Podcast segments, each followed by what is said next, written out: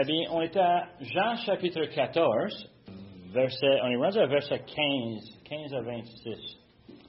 Et euh, on est en train de regarder ce passage euh, qui nous parle des dernières, les dernières heures de notre Seigneur Jésus. Et il passe son temps avec ses disciples. Il leur partage tellement de choses importantes. Et euh, c'est une vraie bénédiction que Jean a pu les transcrire pour nous. Jean chapitre 14, verset 15. Si vous m'aimez, gardez mes commandements. Et moi, je prierai le Père et il vous donnera un autre consolateur, afin qu'il demeure éternellement avec vous. L'Esprit de vérité que le monde ne peut recevoir, parce qu'il ne voit point et ne le connaît point. Mais vous, vous le connaissez, car il demeure avec vous et il sera en vous. Je ne vous laisserai pas orphelin, je viendrai à vous encore un peu de temps et le monde ne me verra plus. Mais vous, vous me verrez, car je vis et vous vivrez aussi. En ces jours-là, vous connaîtrez que je suis en mon Père et que vous êtes en moi, et que je suis en vous. Celui qui a mes commandements et qui les garde, c'est celui qui m'aime, et celui qui m'aime sera aimé de mon Père. Je l'aimerai et je me ferai connaître à lui. Jude, non pas l'Iscariote, dit, euh, dit Seigneur, d'où viens-tu? D'où vient que tu feras connaître à nous et non au monde? Jésus lui répondit, Si quelqu'un m'aime, il gardera ma parole, et mon Père l'aimera, et nous viendrons à lui, et nous ferons notre demeure chez lui. Celui qui ne m'aime pas ne garde point mes paroles, et la parole que vous entendez n'est pas de moi, mais du Père qui m'a envoyé. Je vous ai dit ces choses pendant que je demeure avec vous, mais le consolateur, l'Esprit Saint que le Père enverra en mon nom, vous enseignera toutes choses et vous rappellera tout ce que je vous ai dit. Un passage assez intéressant parce que pour nous, ça représente peut-être le plus beau cadeau qu'on a pu jamais euh, imaginer. C'est une, histoire qui nous parle, en fin de compte, de comment ce que le Seigneur nous aime tellement qu'il veut s'assurer, il veut nous protéger. J'étais un jeune étudiant autrefois au cégep, et pour se rendre au cégep, je prenais le métro. Puis dans le métro, ben des fois, c'était long, c'était euh, une demi-heure de, d'un bout à l'autre. Puis j'avais ma petite Bible. Quand j'étais petit, euh, mes parents m'avaient donné un petit Bible, tout petit. C'était bien dans les poches. Puis je suis dans le métro, puis je suis en train de lire ma Bible. Et euh, il y a une personne qui me voit, qui vient à côté de moi. Puis il dit Tu lis la Bible? Oui. Puis il me pose la question As-tu eu le don du Saint-Esprit? Je le regardais en disant OK. Oui, oui, tous les pouvoirs sont là, toutes les choses merveilleuses. Tu peux parler dans toutes sortes de langues. Et je l'écoutais, le bonhomme, et puis je me dis, il, trouvait ça où, cette notion? Et en lisant le passage, euh, en se préparant, je me suis dit, il me semble que c'est un problème où que les gens vont lire la parole de Dieu, puis ils vont voir là-dedans les choses qui ne sont pas là. Puis à un tel point qu'ils ne vont pas voir ce que le Seigneur a mis là-dedans. Le Saint-Esprit, c'est un sujet euh, qui est discuté parmi les chrétiens depuis longtemps. Et lorsqu'on lit les commentaires, les commentaires, on découvre qu'il y a plein de différentes perspectives sur justement ce passage ici. Mais ce passage ici est un passage merveilleux. C'est un passage qui nous donne une introduction à la Trinité. On voit ici la présence de Jésus, de son Père et aussi du Saint-Esprit.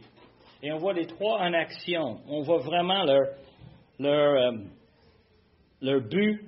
Et leur but, c'est de s'occuper des disciples. aujourd'hui, les gens vont souvent parler de Saint-Esprit, mais en réalité, ce qu'ils sont en train de parler, ce n'est pas l'Esprit Saint, mais plutôt les expériences qu'ils vivent, les émotions qu'ils ressentent. Euh, on veut voir les gens parler souvent de sentir la présence de Dieu. Mais Dieu est omniprésent, il est toujours là. Alors, le fait que tu le sens ou tu le sens pas n'a aucun rapport avec la réalité. Dieu est avec nous. Et euh, d'ailleurs, c'est quelque chose qui est très important à constater, que souvent nos émotions nous poussent.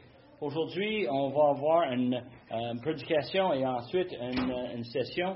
On va parler des émotions. C'est important de réaliser qu'ils existent, qu'on doit, doit les comprendre, on doit les appliquer, mais de ne pas les associer nécessairement avec des choses qui ne sont pas vraies. Euh, les pièges qu'on a souvent avec les émotions, c'est qu'on peut s'identifier à toutes sortes de choses que nous, qui nous semblent, qui nous paraissent comme étant réelles, mais qui ne sont pas.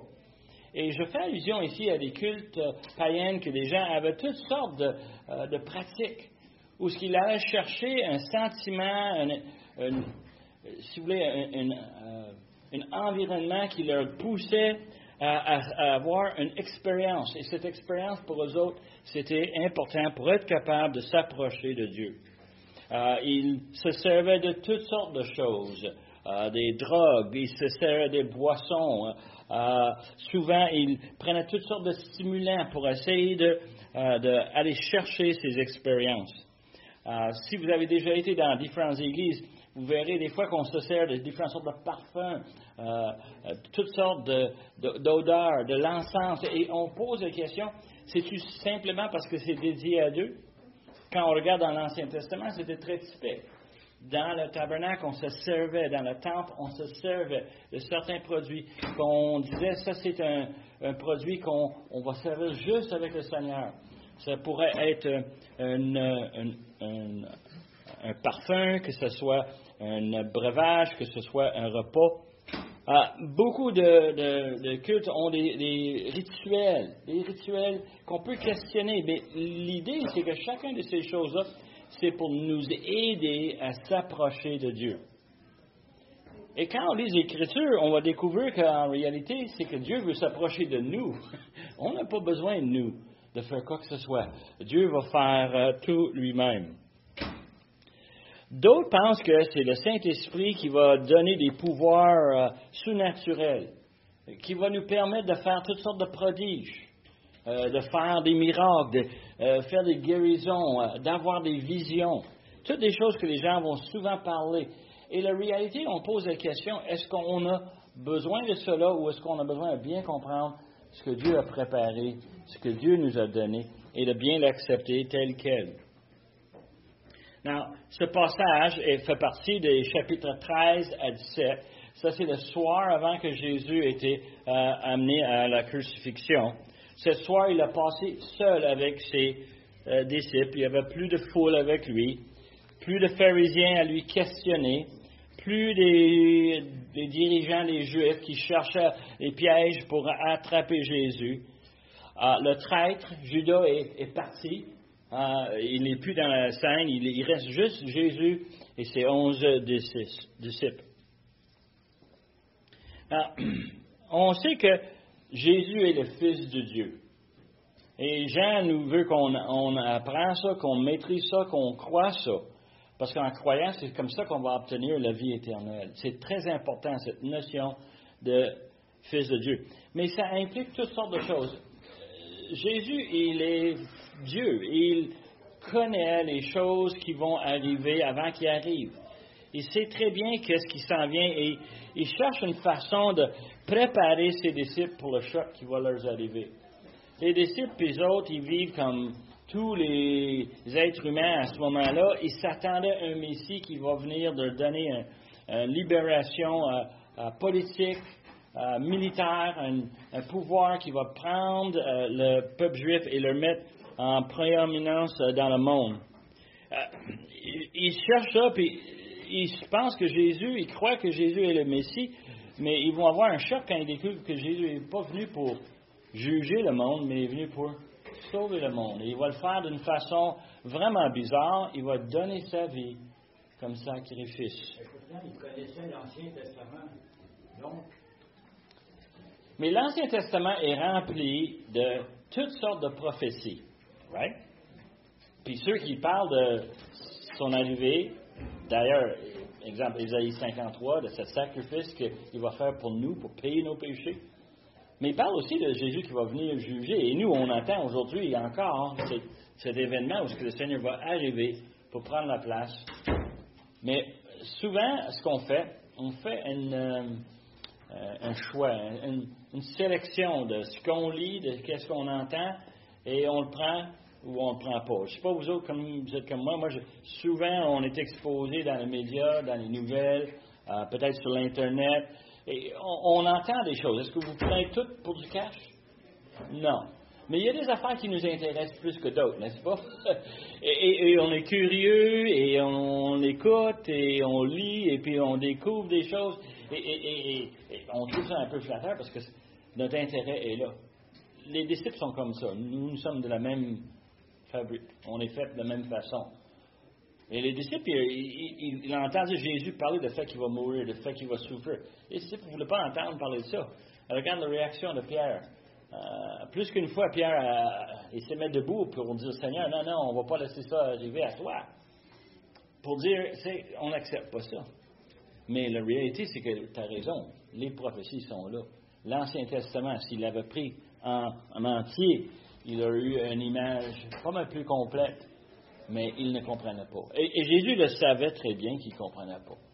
Et Jésus savait qu'il voulait les préparer. Alors, il arrive à ce passage pour leur donner des promesses, des encouragements.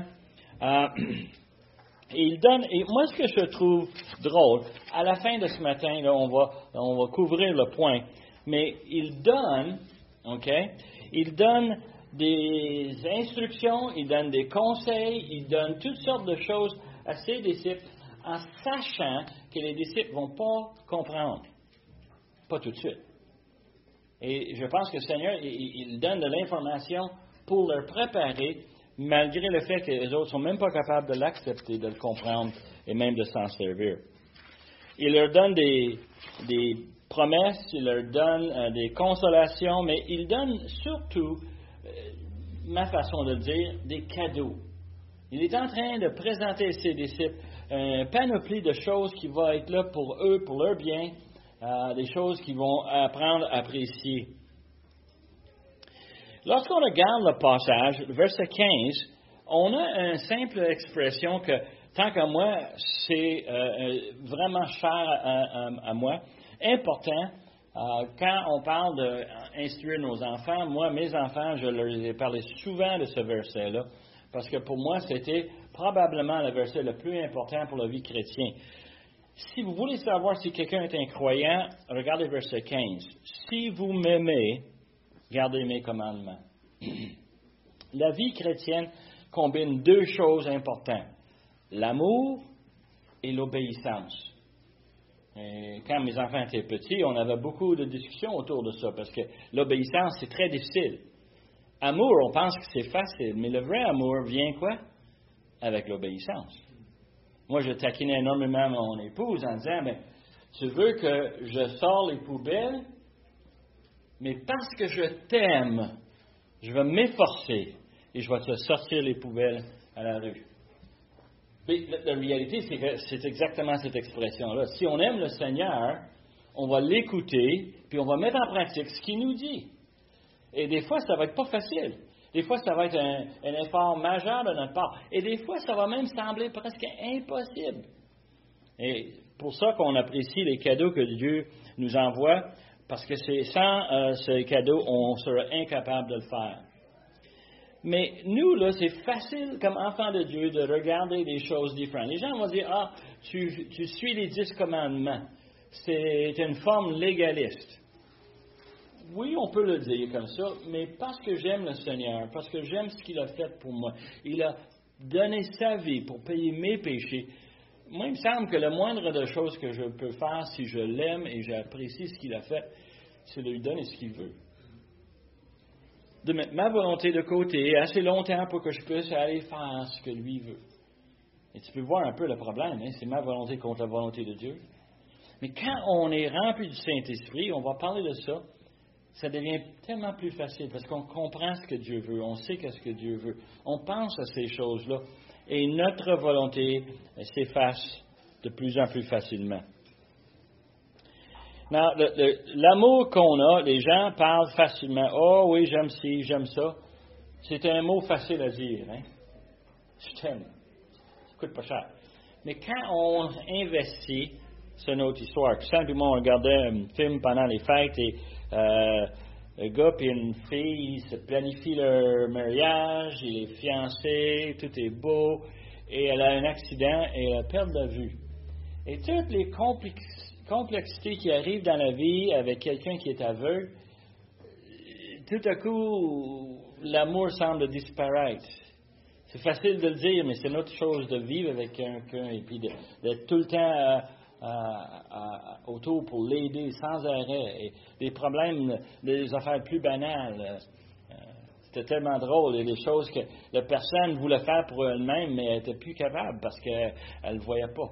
Elle avait besoin de quelqu'un pour aller chercher telle chose, mettre telle chose, placer comme il faut pour que je puisse. Hey, ça finissait plus. Les choses les plus banales de la vie deviennent difficiles. Et nous, on n'y pense pas. Et quand on voit ce sacrifice, on voit ce que c'est vraiment. De donner l'amour veut donner aussi l'obéissance. Alors Jésus lui-même est le meilleur exemple de ce que je te dis. Et euh, je recule très loin dans la vie de notre Seigneur. Luc chapitre 2, Jésus est un jeune garçon. On l'amène pour la première fois à Jérusalem pour participer dans les fêtes. Et devine quoi? Il, disparaît. Et c'est seulement quelques jours plus tard que ses parents le retrouvent auprès des, euh, prêtres et euh, il est en train de leur parler et il regarde ses parents en disant Pourquoi me cherchez-vous? N'avez-vous pas, euh, ne saviez-vous pas qu'il faut que je m'occupe des affaires de mon père? Déjà à un jeune âge, il était préoccupé par les choses qui plaisaient, qui étaient agréables à son père. Et on peut dire, ben, il est désobéissant, ben oui, ou est-ce qu'il est obéissant à, Dieu? Et à ce jeune âge-là, déjà, il démontre ça. Plus loin, on voit, exemple, dans Jean 5, on l'a vu, je ne puis rien faire de moi-même selon ce que j'entends, je juge, et mon jugement est juste parce que je ne cherche pas ma volonté, mais la volonté de celui qui m'a envoyé. Encore, Jésus est en train d'énoncer le fait que ce qu'il fait, ce n'est pas ce que lui veut, mais ce que le Père veut. Comment est-ce que lui demande obéissance? Et il a plein, plein de passages dans Jean 5, dans Jean 8, dans Jean 12. On, on les a passés où ce que Jésus annonce constamment comment est-ce qu'il veut faire ce que Dieu veut. Ce qui est intéressant dans tous ces passages, c'est qu'il y a deux éléments, et les éléments sont importants à nous à maîtriser. Un, c'est qu'il il est prêt à se soumettre à la volonté de Dieu. Ça, c'est une, forme de préparation, n'est-ce pas? Si je veux vraiment obéir. Moi, j'ai déjà eu des petits-enfants à la maison et on a dit à la fin de la soirée, c'est temps de ramasser les jouets. Ils m'ont dit non. Il y en avait un que j'avais pris ses deux mains avec mes mains, puis j'ai ramassé le camion, l'auto. Il criait tout le long. Il était obéissant parce que je lui forçais d'être obéissant. Mais la réalité, c'était quoi? il n'avait pas vraiment la volonté en ligne avec la mienne. Moi, j'avais la force pour être capable de lui amener, lui diriger, lui faire les choses que je voulais qu'il fasse. Mais ce n'était pas une obéissance avec volonté.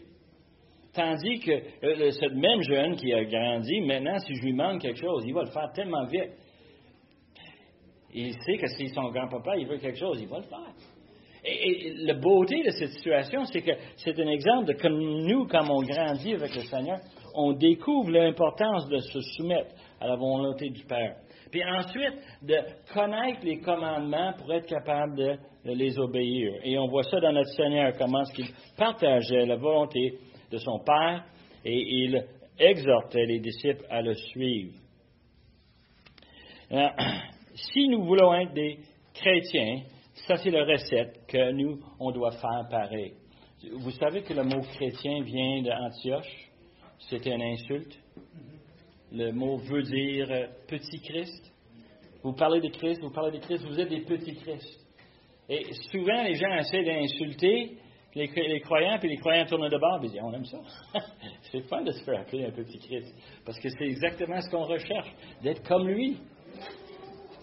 Verset 16 de notre passage, il dit Moi, je prierai le Père il donnera un autre consolateur afin qu'il demeure éternellement avec vous. L'esprit de vérité que le monde ne peut recevoir parce que parce qu'il ne voit point, il ne connaît point. Mais vous, vous le connaissez car il demeure avec vous et sera en vous. Alors, Jésus fait la demande pour nous. Je ne sais pas si vous comprenez, là. Euh, tantôt, j'ai mentionné qu'on n'a rien à faire. Pourquoi? Parce que Jésus l'a déjà fait. Jésus a fait la demande pour nous envoyer le Saint-Esprit. Il a fait la demande auprès du Père et il nous dit ici un autre consolateur. Non, la traduction qu'on a en français, en anglais aussi, elle est bonne, mais elle n'est pas complète. OK? Euh, on a un problème, c'est qu'on a un grec, un mot grec, on essaie de mettre ça dans un mot français pour que nous, on puisse saisir le sens. So, on a ici un autre consolateur. Et on a deux mots ici. Les deux mots mènent à un sens beaucoup plus large que simplement ce qu'on lit là. On pense à un consolateur, quelqu'un qui va venir nous consoler, qui va nous prendre dans un moment difficile, un moment de tristesse, il va nous encourager. Le mot ici, le mot euh, grec, c'est exactement ça. Mais le mot autre, pour commencer, c'est qu'on parle ici de autre. Et consolateur, consolateur, c'est parakletos. C'est quelqu'un qui vient à côté. C'est une réalité. Quand on est dans une, situation difficile, quand on est dans une situation triste, pense à un, funérail pour quelqu'un qui, est cher à toi. On aime ça, les autres autour de nous qui viennent à côté de nous. C'est une forme d'encouragement. Vous pouvez voir le, sens consolateur, right? Un accompagnateur, c'est très bon.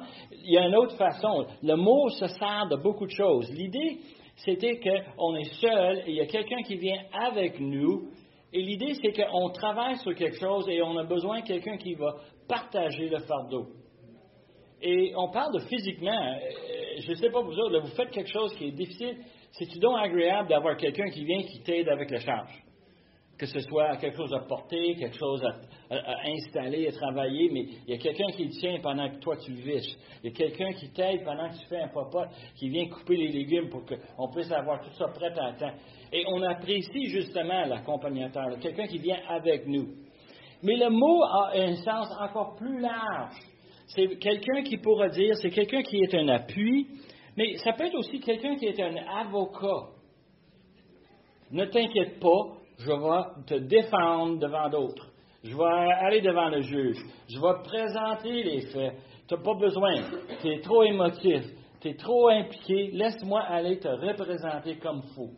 Une représentation. Quelqu'un qui va venir prendre notre place. Un intercesseur. Quelqu'un qui va négocier euh, pour trouver une solution. J'allais parler d'avocat. Quand vous allez le voir, il dit Ah, ben, 50-50% de loyer, là. Mais Dieu, c'est 100% C'est 100% Justement, tu prends quelqu'un qui est plus que les avocats typiques. Et puis, il va te plumer dans le processus non plus. Hein. Mais tu as raison, c'est quelque chose d'important. Il nous envoie quelqu'un pour nous aider, mais la réalité, c'est que c'est quelqu'un qui remplace Jésus. Et tu penses pendant trois ans, hein, qu'est-ce que les gens ont manqué, les disciples? Ils ont-tu manqué un repas? Ils ont-tu manqué de l'abri? Est-ce qu'il y avait quelqu'un qui s'occupait d'eux autres, qui leur donnait de bonnes instructions, qui leur guidait? Un vrai conseiller. Et tout à coup, le mot Paracletos commence à avoir tout un sens très large. C'est plus que juste la consolation. C'est quelqu'un qui vient vivre avec moi, qui vient passer avec moi, qui va euh, être à mon côté. Un encouragement, c'est sûr, mais un encouragement dans tous les sens. L'autre mot, il dit une autre consolateur. Le mot autre, pour nous, ça peut dire bien des choses. Un autre. Right? Mais dans le grec, il y a deux mots pour autre. Il y a un mot qui s'appelle hétéros. Hétéros veut vous le dire quelque chose euh, différent. Et ça peut dire, ben écoute, moi j'ai un gâteau à venir et j'ai un autre gâteau, mais le gâteau étant chocolat. Ils sont pas pareils, mais ils sont semblables. C'est des gâteaux, mais il y a différentes saveurs. Il y a différentes euh, formes. Et, on peut dire, ça c'est hétéros, mais ce n'est pas le mot ici. Le mot ici, c'est allos. Allos voulait dire une autre pareil, identique, une copie. Je ne sais pas si vous connaissez des jumeaux. Moi, j'en ai quelques-uns, et puis, littéralement, je me mêlais en un puis l'autre. À l'école, j'ai un dans ma classe des jumeaux, et puis, littéralement, je ne savais pas à qui je me parlais. Il fallait quasiment que, tu sais, t'es un. Ah, c'est Jean. Ah, l'autre, c'est Jacques. Ah, OK. Et, l'idée, c'est que tu as des personnes qui sont tellement pareilles. C'est une autre identique, une copie. Et l'idée ici, c'est que Allah se donne l'idée de quelque chose d'être pareil pur. Il n'y a aucune différence. Il n'y a pas une défaillance. C'est deux identiques. Et Jésus est en train de dire ici, c'est que je vais vous envoyer un consolateur, un avocat, un aide, un accompagnateur. Il va t'envoyer ça, mais il va être pareil à Jésus. Amen. Est-ce qu'on comprend l'image? Jésus est en train de dire à ses disciples, je m'en vais, ça te dérange. On a vu dans le passage précédent, ils étaient vraiment, euh, ça leur dérangeait, mais Jésus il dit, première chose, je vais demander au Père qu'il t'envoie quelqu'un qui me remplace, quelqu'un identique. Et quand on regarde la définition de la Trinité, on a la définition de le Père et le Fils, et on dit que le Père et le Fils, Jésus dit, on est un.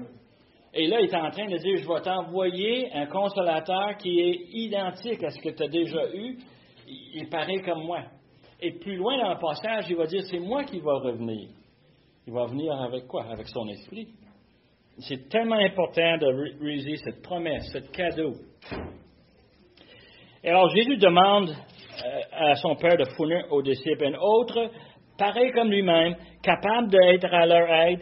Quelle consolation et là, il l'identifie en disant que c'est un esprit de vérité, inconnu dans un monde rempli du péché. C'est ça qu'il veut dire.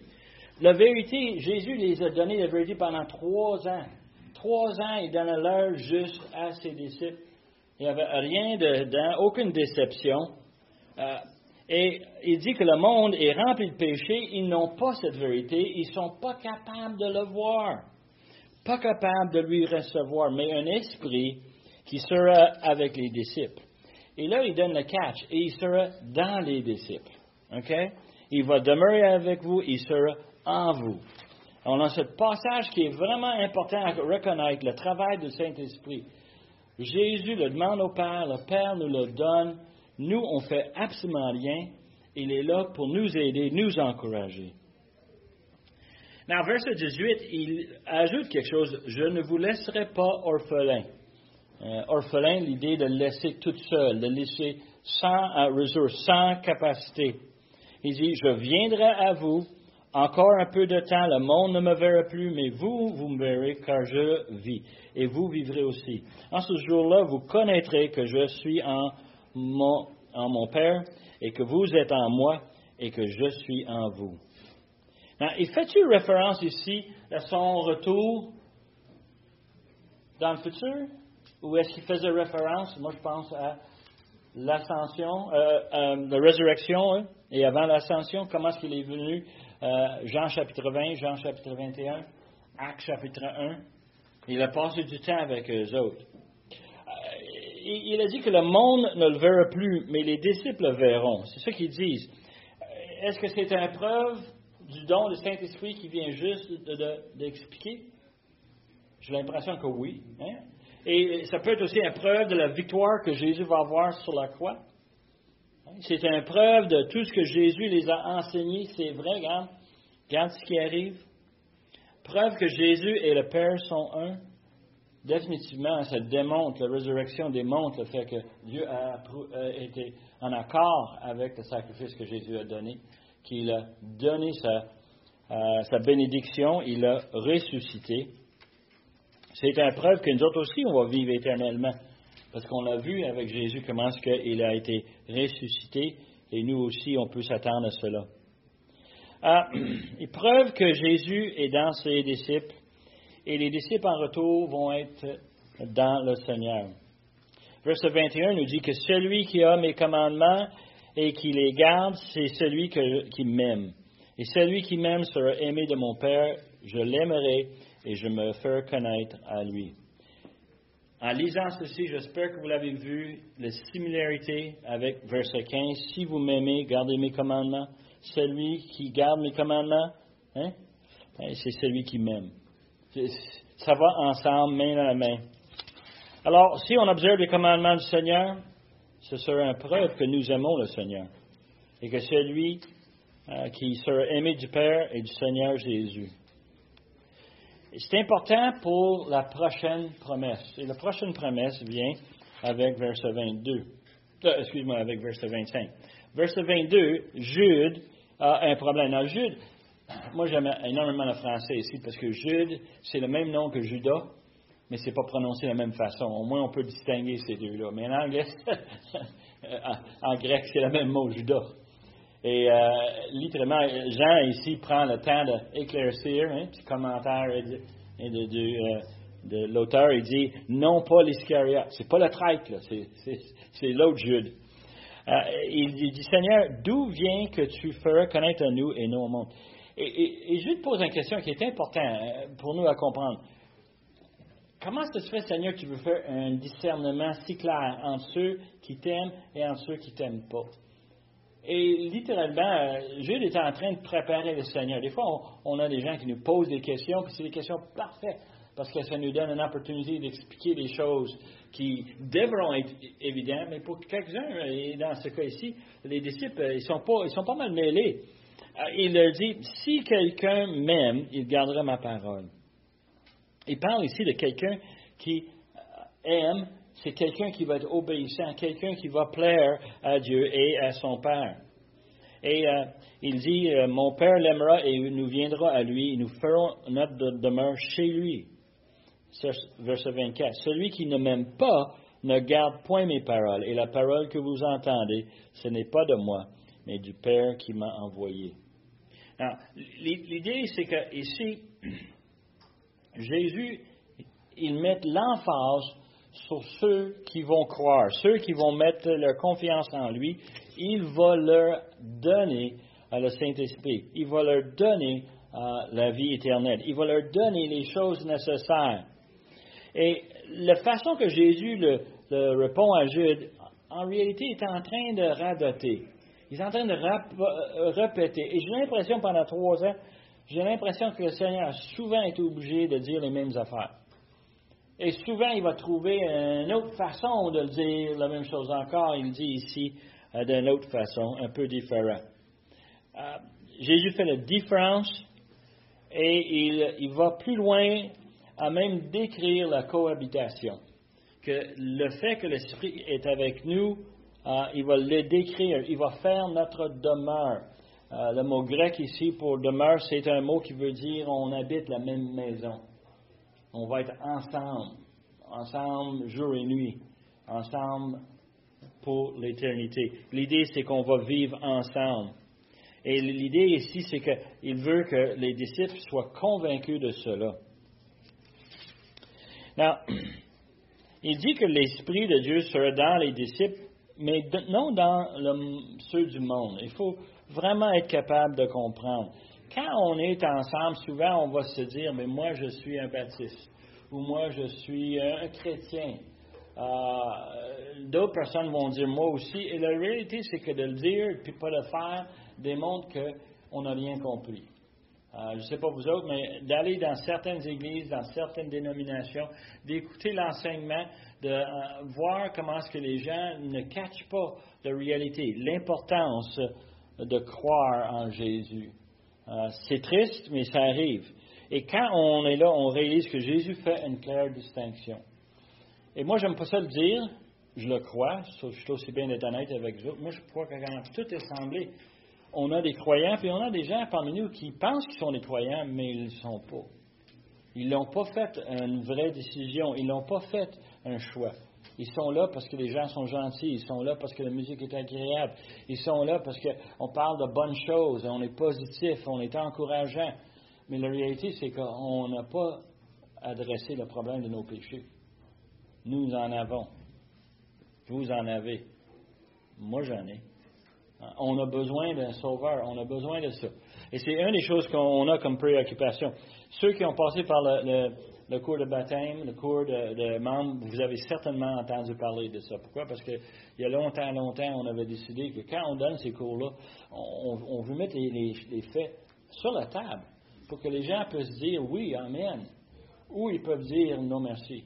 On ne veut pas qu'ils le disent, mais ils ont le choix, ils ont la possibilité. Mais il faut connaître, il faut faire justement cette définition entre ceux qui veulent euh, euh, suivre le Seigneur et ceux qui ne cherchent pas ça.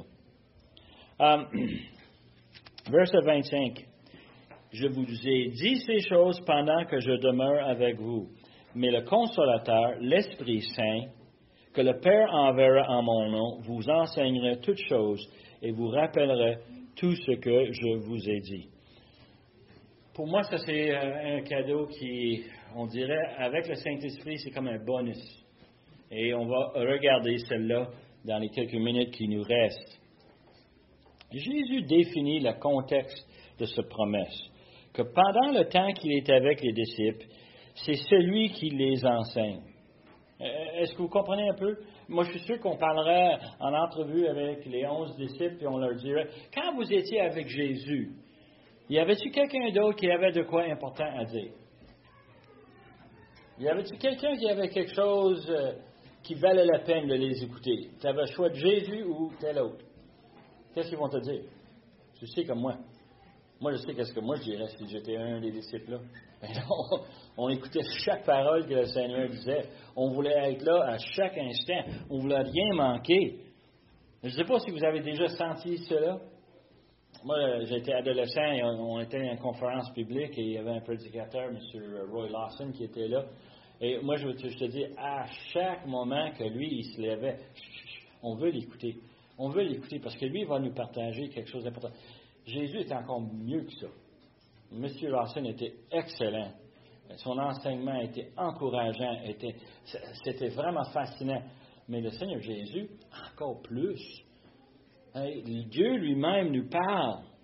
Alors Jésus, pendant qu'il était avec eux autres, c'était lui la source, hein, la source d'information, la source de vérité. Mais il dit que le consolateur, l'Esprit Saint que le Père enverrait en mon nom, encore, encore les trois ensemble, hein, vous enseignerait toutes choses.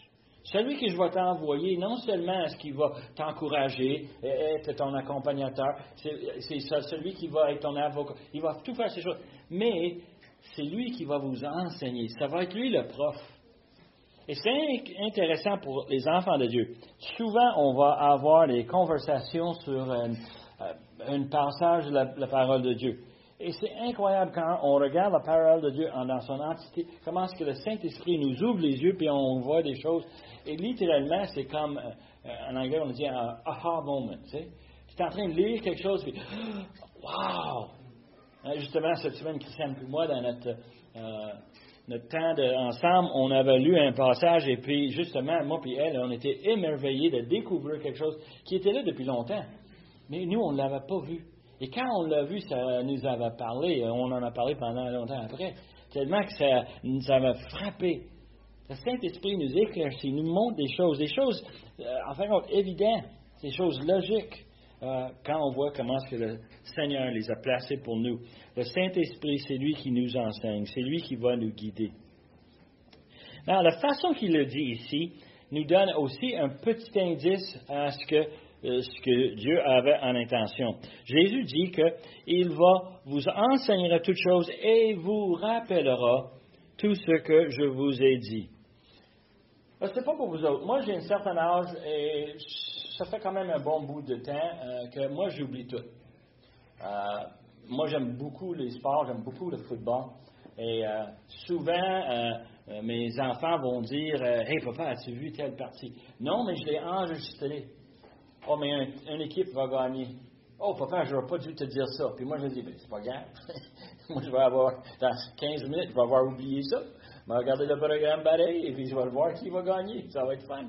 J'ai pas de mémoire de me souvenir de ce que euh, Christiane m'a dit hier. Elle est obligée de complètement de euh, répéter et répéter. Pourquoi? Parce que je suis comme ça.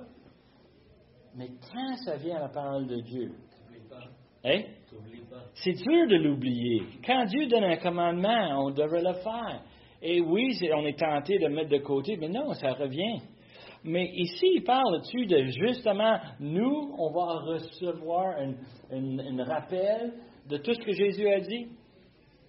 Moi, je pense que oui, mais j'étais pas là. Je n'étais pas témoin oculaire. C'est pas moi qui étais présent quand il a dit ces choses-là. Mais les onze apôtres étaient là.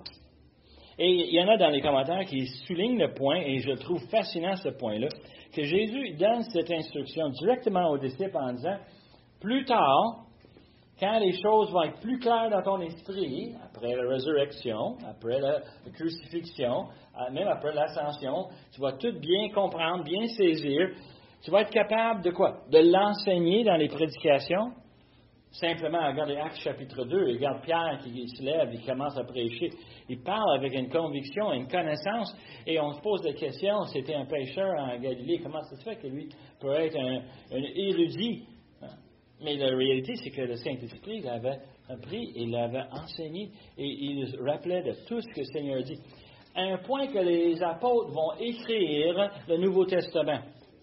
Je ne sais pas vous autres, on est bénis, nous, parce que quelqu'un a pris le temps de composer, que Jean, probablement 50 ans plus tard, 60 ans plus tard, il est en train d'écrire euh, cet évangile et on peut être sûr certain c'est le Saint-Esprit qui l'a inspiré. Le Saint-Esprit qui a donné les paroles que lui puisse les transcrire, pour nous. Matthieu, Marc, Luc, Jean, euh, tous ces différents évangiles, toutes les différentes euh, épîtres qu'on a, les épîtres de Paul, comment ça se fait qu'ils se souvenaient de ce que le Seigneur a dit? La majorité, on les a toutes dans les Écritures, mais c'est parce que les autres, ils se sont rappelés, ils ont pris le temps de les écrire, et nous, 2000 ans plus tard, on a le plaisir, on a le privilège d'être capable de consulter les paroles du Seigneur et de les apprendre, nous aussi. Alors, on voit cette force que le Seigneur envoie à ses disciples, cet Saint-Esprit qui va leur aider à travers leur vie, puis surtout à travers leur vie spirituelle. Aujourd'hui, on cherche tout le temps une solution physique à quoi que ce soit. Une affaire est brisée, donne-les à papa, papa peut réparer. Euh, l'idée, c'est qu'on veut tout le temps euh, résoudre les problèmes, on veut régler les problèmes. Mais la réalité, c'est des problèmes spirituels. Les choses physiques. Ben, on peut tout le temps, tu sais, acheter un autre, on peut tout le temps travailler sur d'autres. Hein? Hein, on, brûle le, gâteau, on fait un autre. C'est normal. Mais ça, c'est l'être humain qui cherche. Mais ici, on a besoin de l'Esprit Saint pour nous aider avec les problèmes spirituels, les problèmes de relation, les problèmes qui nous gênent d'avoir une relation avec Dieu. Et on a besoin justement de ce cadeau que Jésus nous a donné. Nous n'avons pas besoin de le chercher, Dieu l'a déjà fourni. Et nous, on a simplement besoin de mettre notre confiance en le Seigneur Jésus, qui a tout fait pour nous. Quel privilège. Le temps est écoulé. On termine avec un mot de prière. Père éternel, on te remercie pour cet encouragement, cet consolateur que tu nous envoies. Seigneur, on demande de remplir notre vie avec ce Saint-Esprit pour qu'il puisse nous guider, nous, encourager, nous aider, nous fortifier, nous aider à être des enfants de Dieu dignes euh, de toi. Que Seigneur, on puisse démontrer notre amour, notre affection pour toi en t'obéissant, en faisant ce qui est bien. Et Seigneur, on te remercie pour le fait que tu nous as donné cette vérité. Et on demande, Seigneur, que tu nous donnes des opportunités cette semaine de le partager avec ceux autour de nous qui ont tellement besoin d'entendre cette bonne nouvelle. Que tu as envoyé ton Fils payer nos péchés. Quel privilège, quel honneur. Seigneur, nous demande ces choses pour le nom de Jésus, notre Sauveur. Amen.